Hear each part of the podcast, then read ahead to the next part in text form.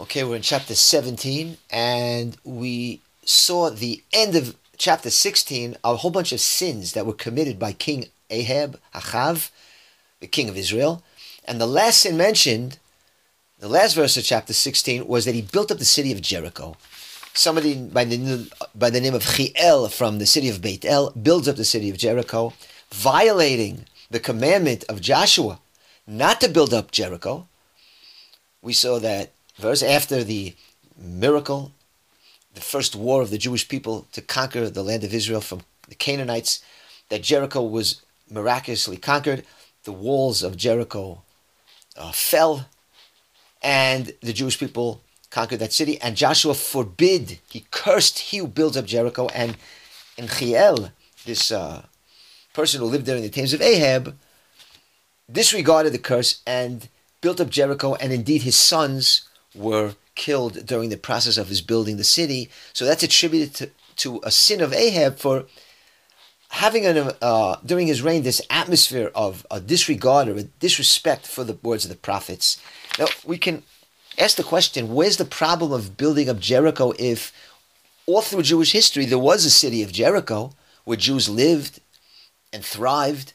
Uh, we see King David during his time that after his messengers were humiliated by the king of uh, um, Ammon, they had, went there to uh, visit, uh, pay a shiva call to the king of Ammon, that the king of Ammon uh, humiliated them and cut half their beards off. And David sent him to, King David sent him to where? To Jericho to recuperate. So there was a Jericho then, and and so there was in the days of the kings where uh, we know that Elijah was walking around a place called Jericho and Elisha, the prophet. And in the days of the Gemara, there were Tanaim living in Jericho. So where's the uh, sin of having a city of Jericho? Well, the Rambam explains in Moreh Nevuchim that the problem isn't building up the city, but it's the walls of Jericho. That the walls of Jericho, Joshua wanted to preserve them the, the, the miracle of Jericho was not that the walls came tumbling down, as the song says, but rather the walls sunk into the ground. That seven days of Jews circling the city on the seventh day, blowing uh, shofars and horns, that the wall sunk into the ground and the Jewish people, the army led by Joshua, waltzed into the city and conquered it. And Joshua wanted to preserve that, that miracle as a national monument and when Chiel uh, built up Jericho, he was building on those walls and he was blurring over important Jewish history, whether that was intentional or not intentional. And therefore, it was a, it's a very, very big sin. And that brings us uh, to chapter 17, verse 1. Vayomer Eliyahu hatishbi mitoshvei. And thus said Elijah from the land of Gilad, or, or, a resident of Gilad. Now, Gilad, we know, is an area on the east bank. There's a place called Yavesh Gilad. Uh, and Eliyahu HaGiladi, that's one of his names. He's from Gilad. And he comes out of nowhere here. He just, we never met him before, and he pops onto the scene in chapter 17, verse 1. And he comes over to Achav, and he says the following Chai Hashem Elokei Israel as the Lord of the God of Israel lives, Asher Amarati Lefanav, who I stand before, which means that Eliyahu was saying, I come in his name or I pray to him and I'm close to this to Hashem.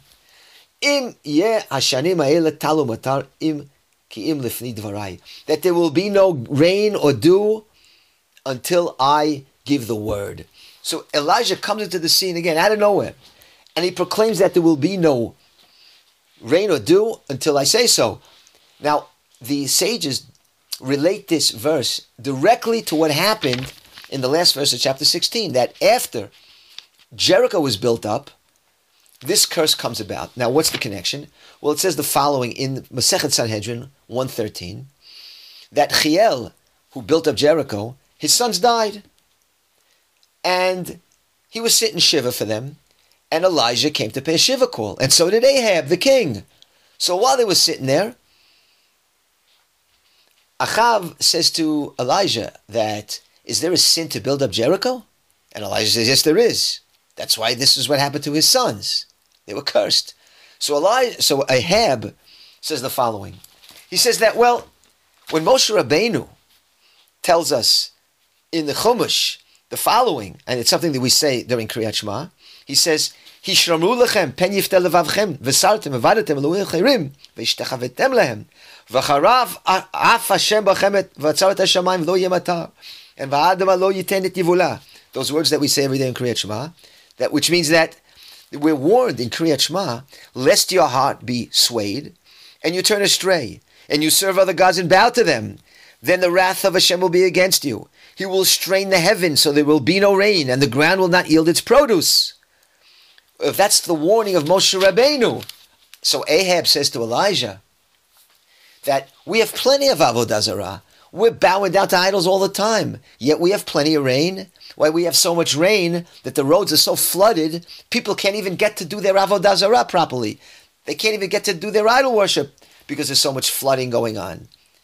And therefore, Ahab continues that if the curse of Moshe Rabbeinu hasn't been fulfilled, how could it be that the curse of Joshua could possibly be fulfilled when Joshua is just a student of Moshe Rabbeinu? And thus, it was just a coincidence that Chiel's sons were uh, died. Well, in response to that, Eliyahu comes here in our verse and says, So Hashem says, there will be no rain or dew until I say so. And now we see the connection between verse 1 and the last verse of chapter 16. Now, there's always that question with Elijah, and the commentators kind of debate about it, that is Elijah coming and doing this on his own? Is he initiating this famine that's about to be? Because usually the prophet comes in the name of Hashem, and Hashem tells him what to do and what to say. But here it seems that Elijah, on his own, out of a, a, a direct response to Ahab's kfira, to Ahab's um, blasphemy, that he's saying, okay, that's the way you think. Well, I'm going to make sure Moshe Rabbeinu's curse is going to be fulfilled. And therefore he says what he says. And we don't know. We'll kind of kind of discuss this as we go along. Also at Har Carmel in the next chapter, is that Elijah's own initiative? Does he does it on his own, or is it a commandment of God? We'll kind of see that and try to discuss that as we learn here through the narrative of the Bible. So we go to verse two. And it says, Vayidavar Hashem alavemor. And so the word of God came to Elijah and said, Lech mizeh upanita lecha kedma v'nistarta benachal karit asher al pnei Yarden. So says, Lech which means get out of here. That means you got to get out because you know there's going to be a famine here. So get out of this place. Upanita lecha kedma. And turn eastwards, v'nistarta benachal Krit. So you're going to have to hide.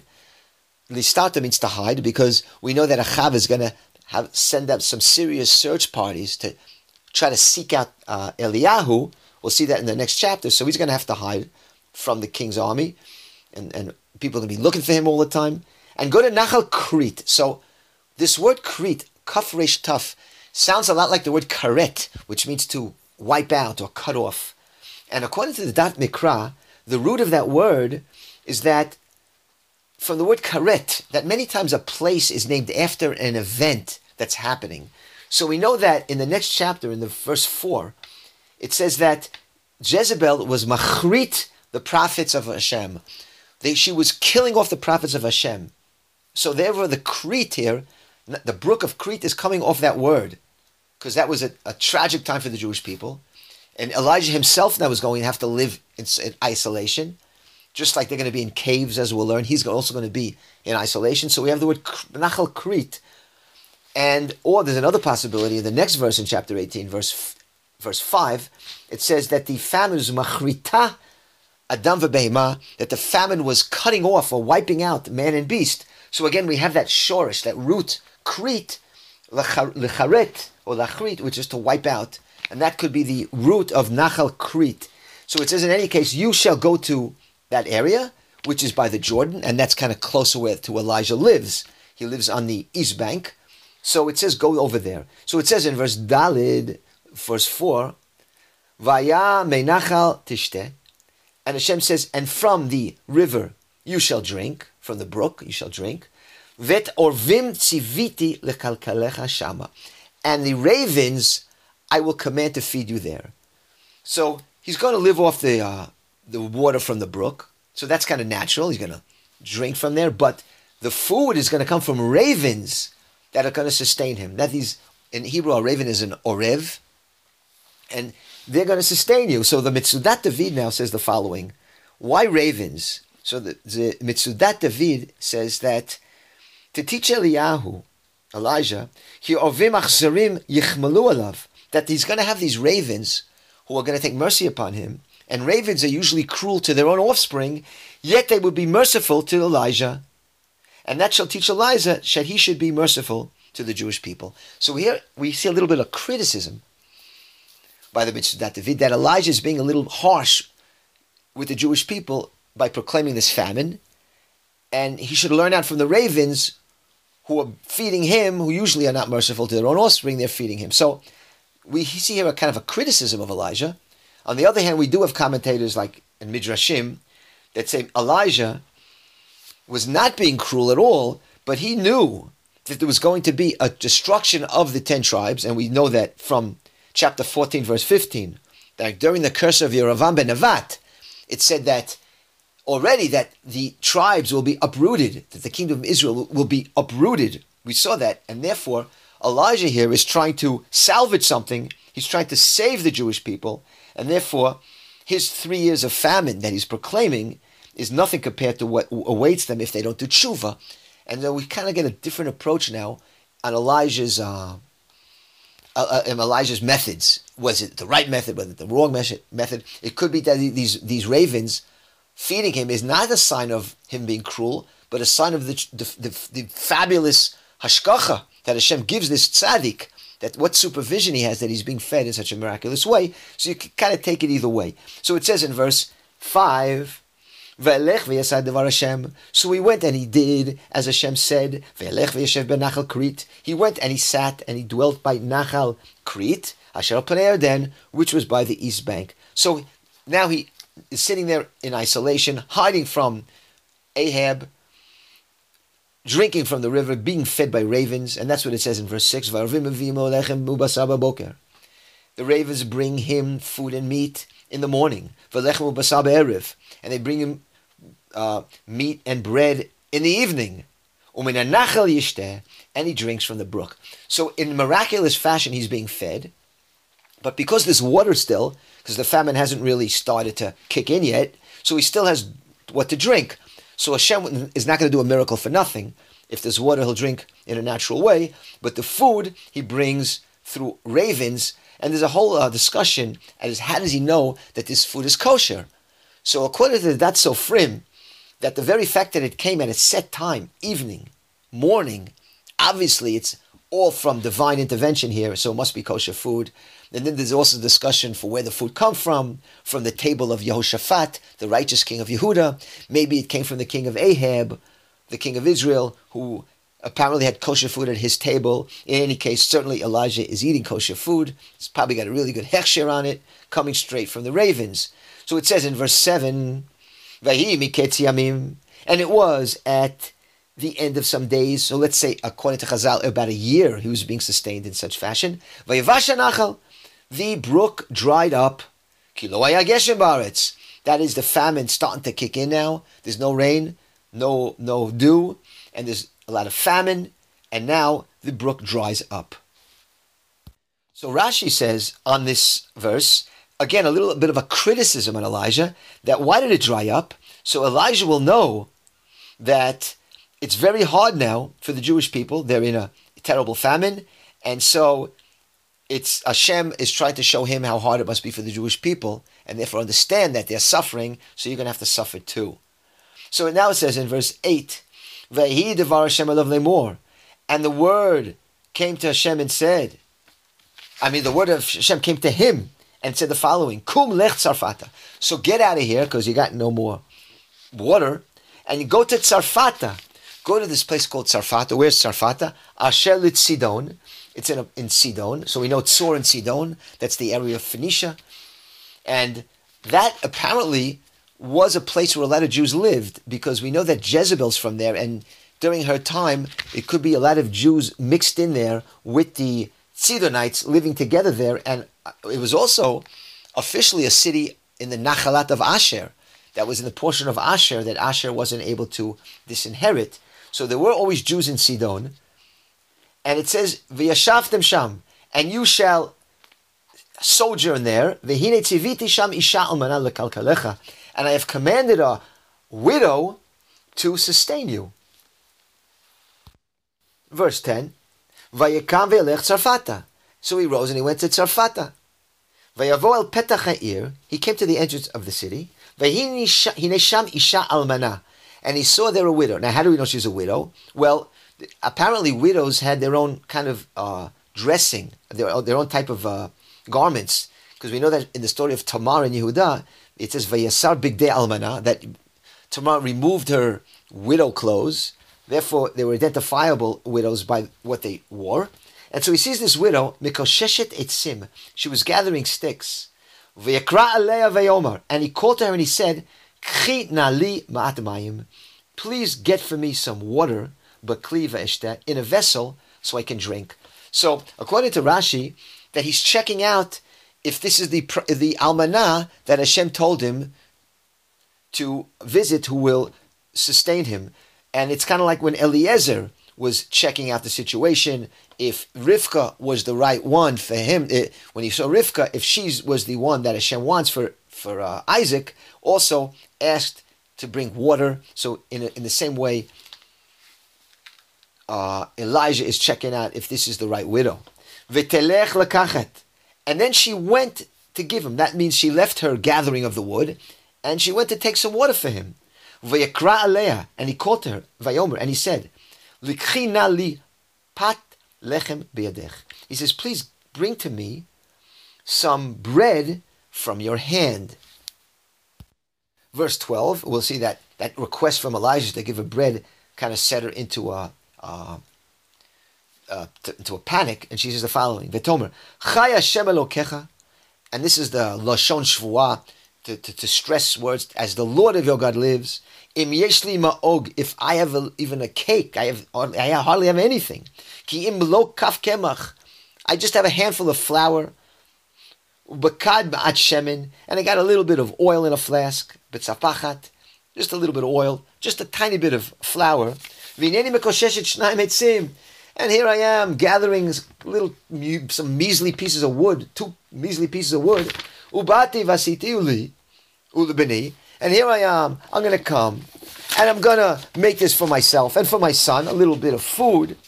V'chalnu v'matnu. And we're going to eat and we're going to die of starvation after that. So I'm in such a tough situation. I hardly have enough for me and my child it's a little tough for me to bring you uh, bread.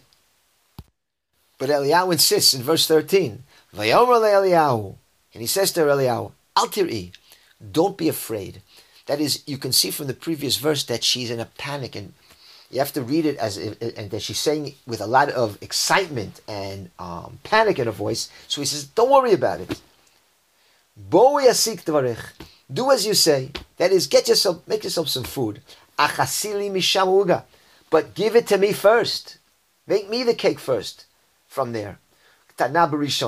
First me. First give it to me, and then for you, and then your son make it last. You give him last. So Eliyahu insists that first, as hard as this may be, prepare it and make sure I get it first, and then you, and then your child. So apparently he wants to make her worthy of the the miracle that it's about to happen. And of course, when a miracle happens, the Malbim points out here, it's not going to happen for nothing. Hashem doesn't just do miracles, but He only does it when it's totally necessary. So He waits till she's down to the very last bit of of uh, bread or an oil, and then only then will He do the miracle. And He'll never do yesh mi'ayin. He'll, he'll never do uh, uh, yesh He'll never make something out of nothing. He wants to make something out of something. So the little bit is left. And in order for her to merit the miracle, she has to give the man of God first, show her emuna a little bit, to put display some emuna, and give it to Elijah first. That's why he he asks um, her to give him first. Now it's an interesting discussion in uh, the Gemara Bava Metzia. The Tosfot brings this down in 114. You can check this out. They kind of discuss here what tribe was Elijah from. Now this is something we can ask what, what tribe was Elijah from? And uh, you could say he's from Levi, because after all, some say Elijah is Pinchas. They both never died, or they lived a really long time. Pinchas did. and Elijah never died, as we'll see later on. So he must be from the tribe of Levi, and says uh, uh, Pinchas u Eliyahu. On the other hand, we do have other opinions, and in that Tosfot I mentioned, they they uh, refer to our verse here where it says, "Give me first," as if he's a Cohen, because the Cohen gets it first, Hafreshat Chala, to him first. But then in that um, same uh, Tosfot, they bring down that Eliyahu himself said, I am from Bnei Rachel, I am from the children of Rachel. And it, by saying I am first, he's only saying that I am first because the child that's going to be revived here later on is Mashiach ben Yosef.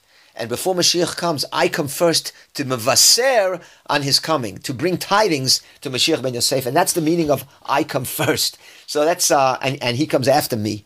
Therefore, that's a take midrash on this. But all that to discuss what tribe was he from. There's a couple different opinions. Maybe we'll get to that later. In any case, he's giving this woman an isayon that you, I know you have a little bit, but I want you to give it to me first, and only you and your child take it afterwards.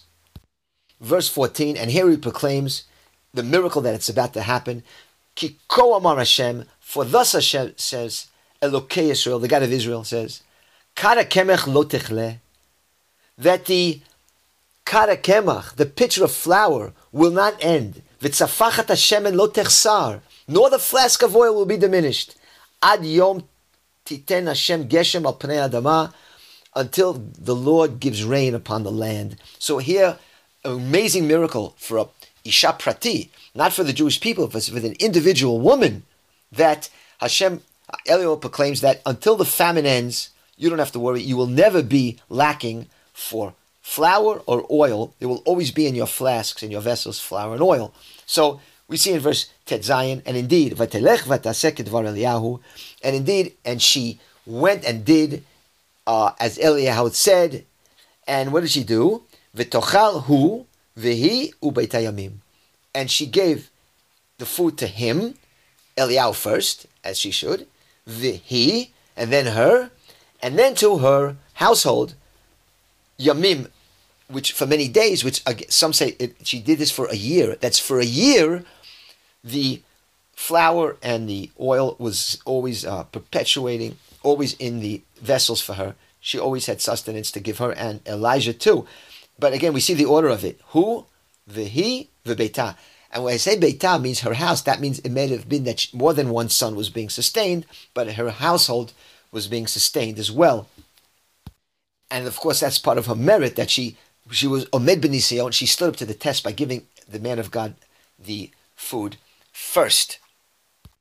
And then now, verse sixteen reiterates the miracle for stress stresses this amazing miracle that takes place, kalta, that the pitcher of flour did not end,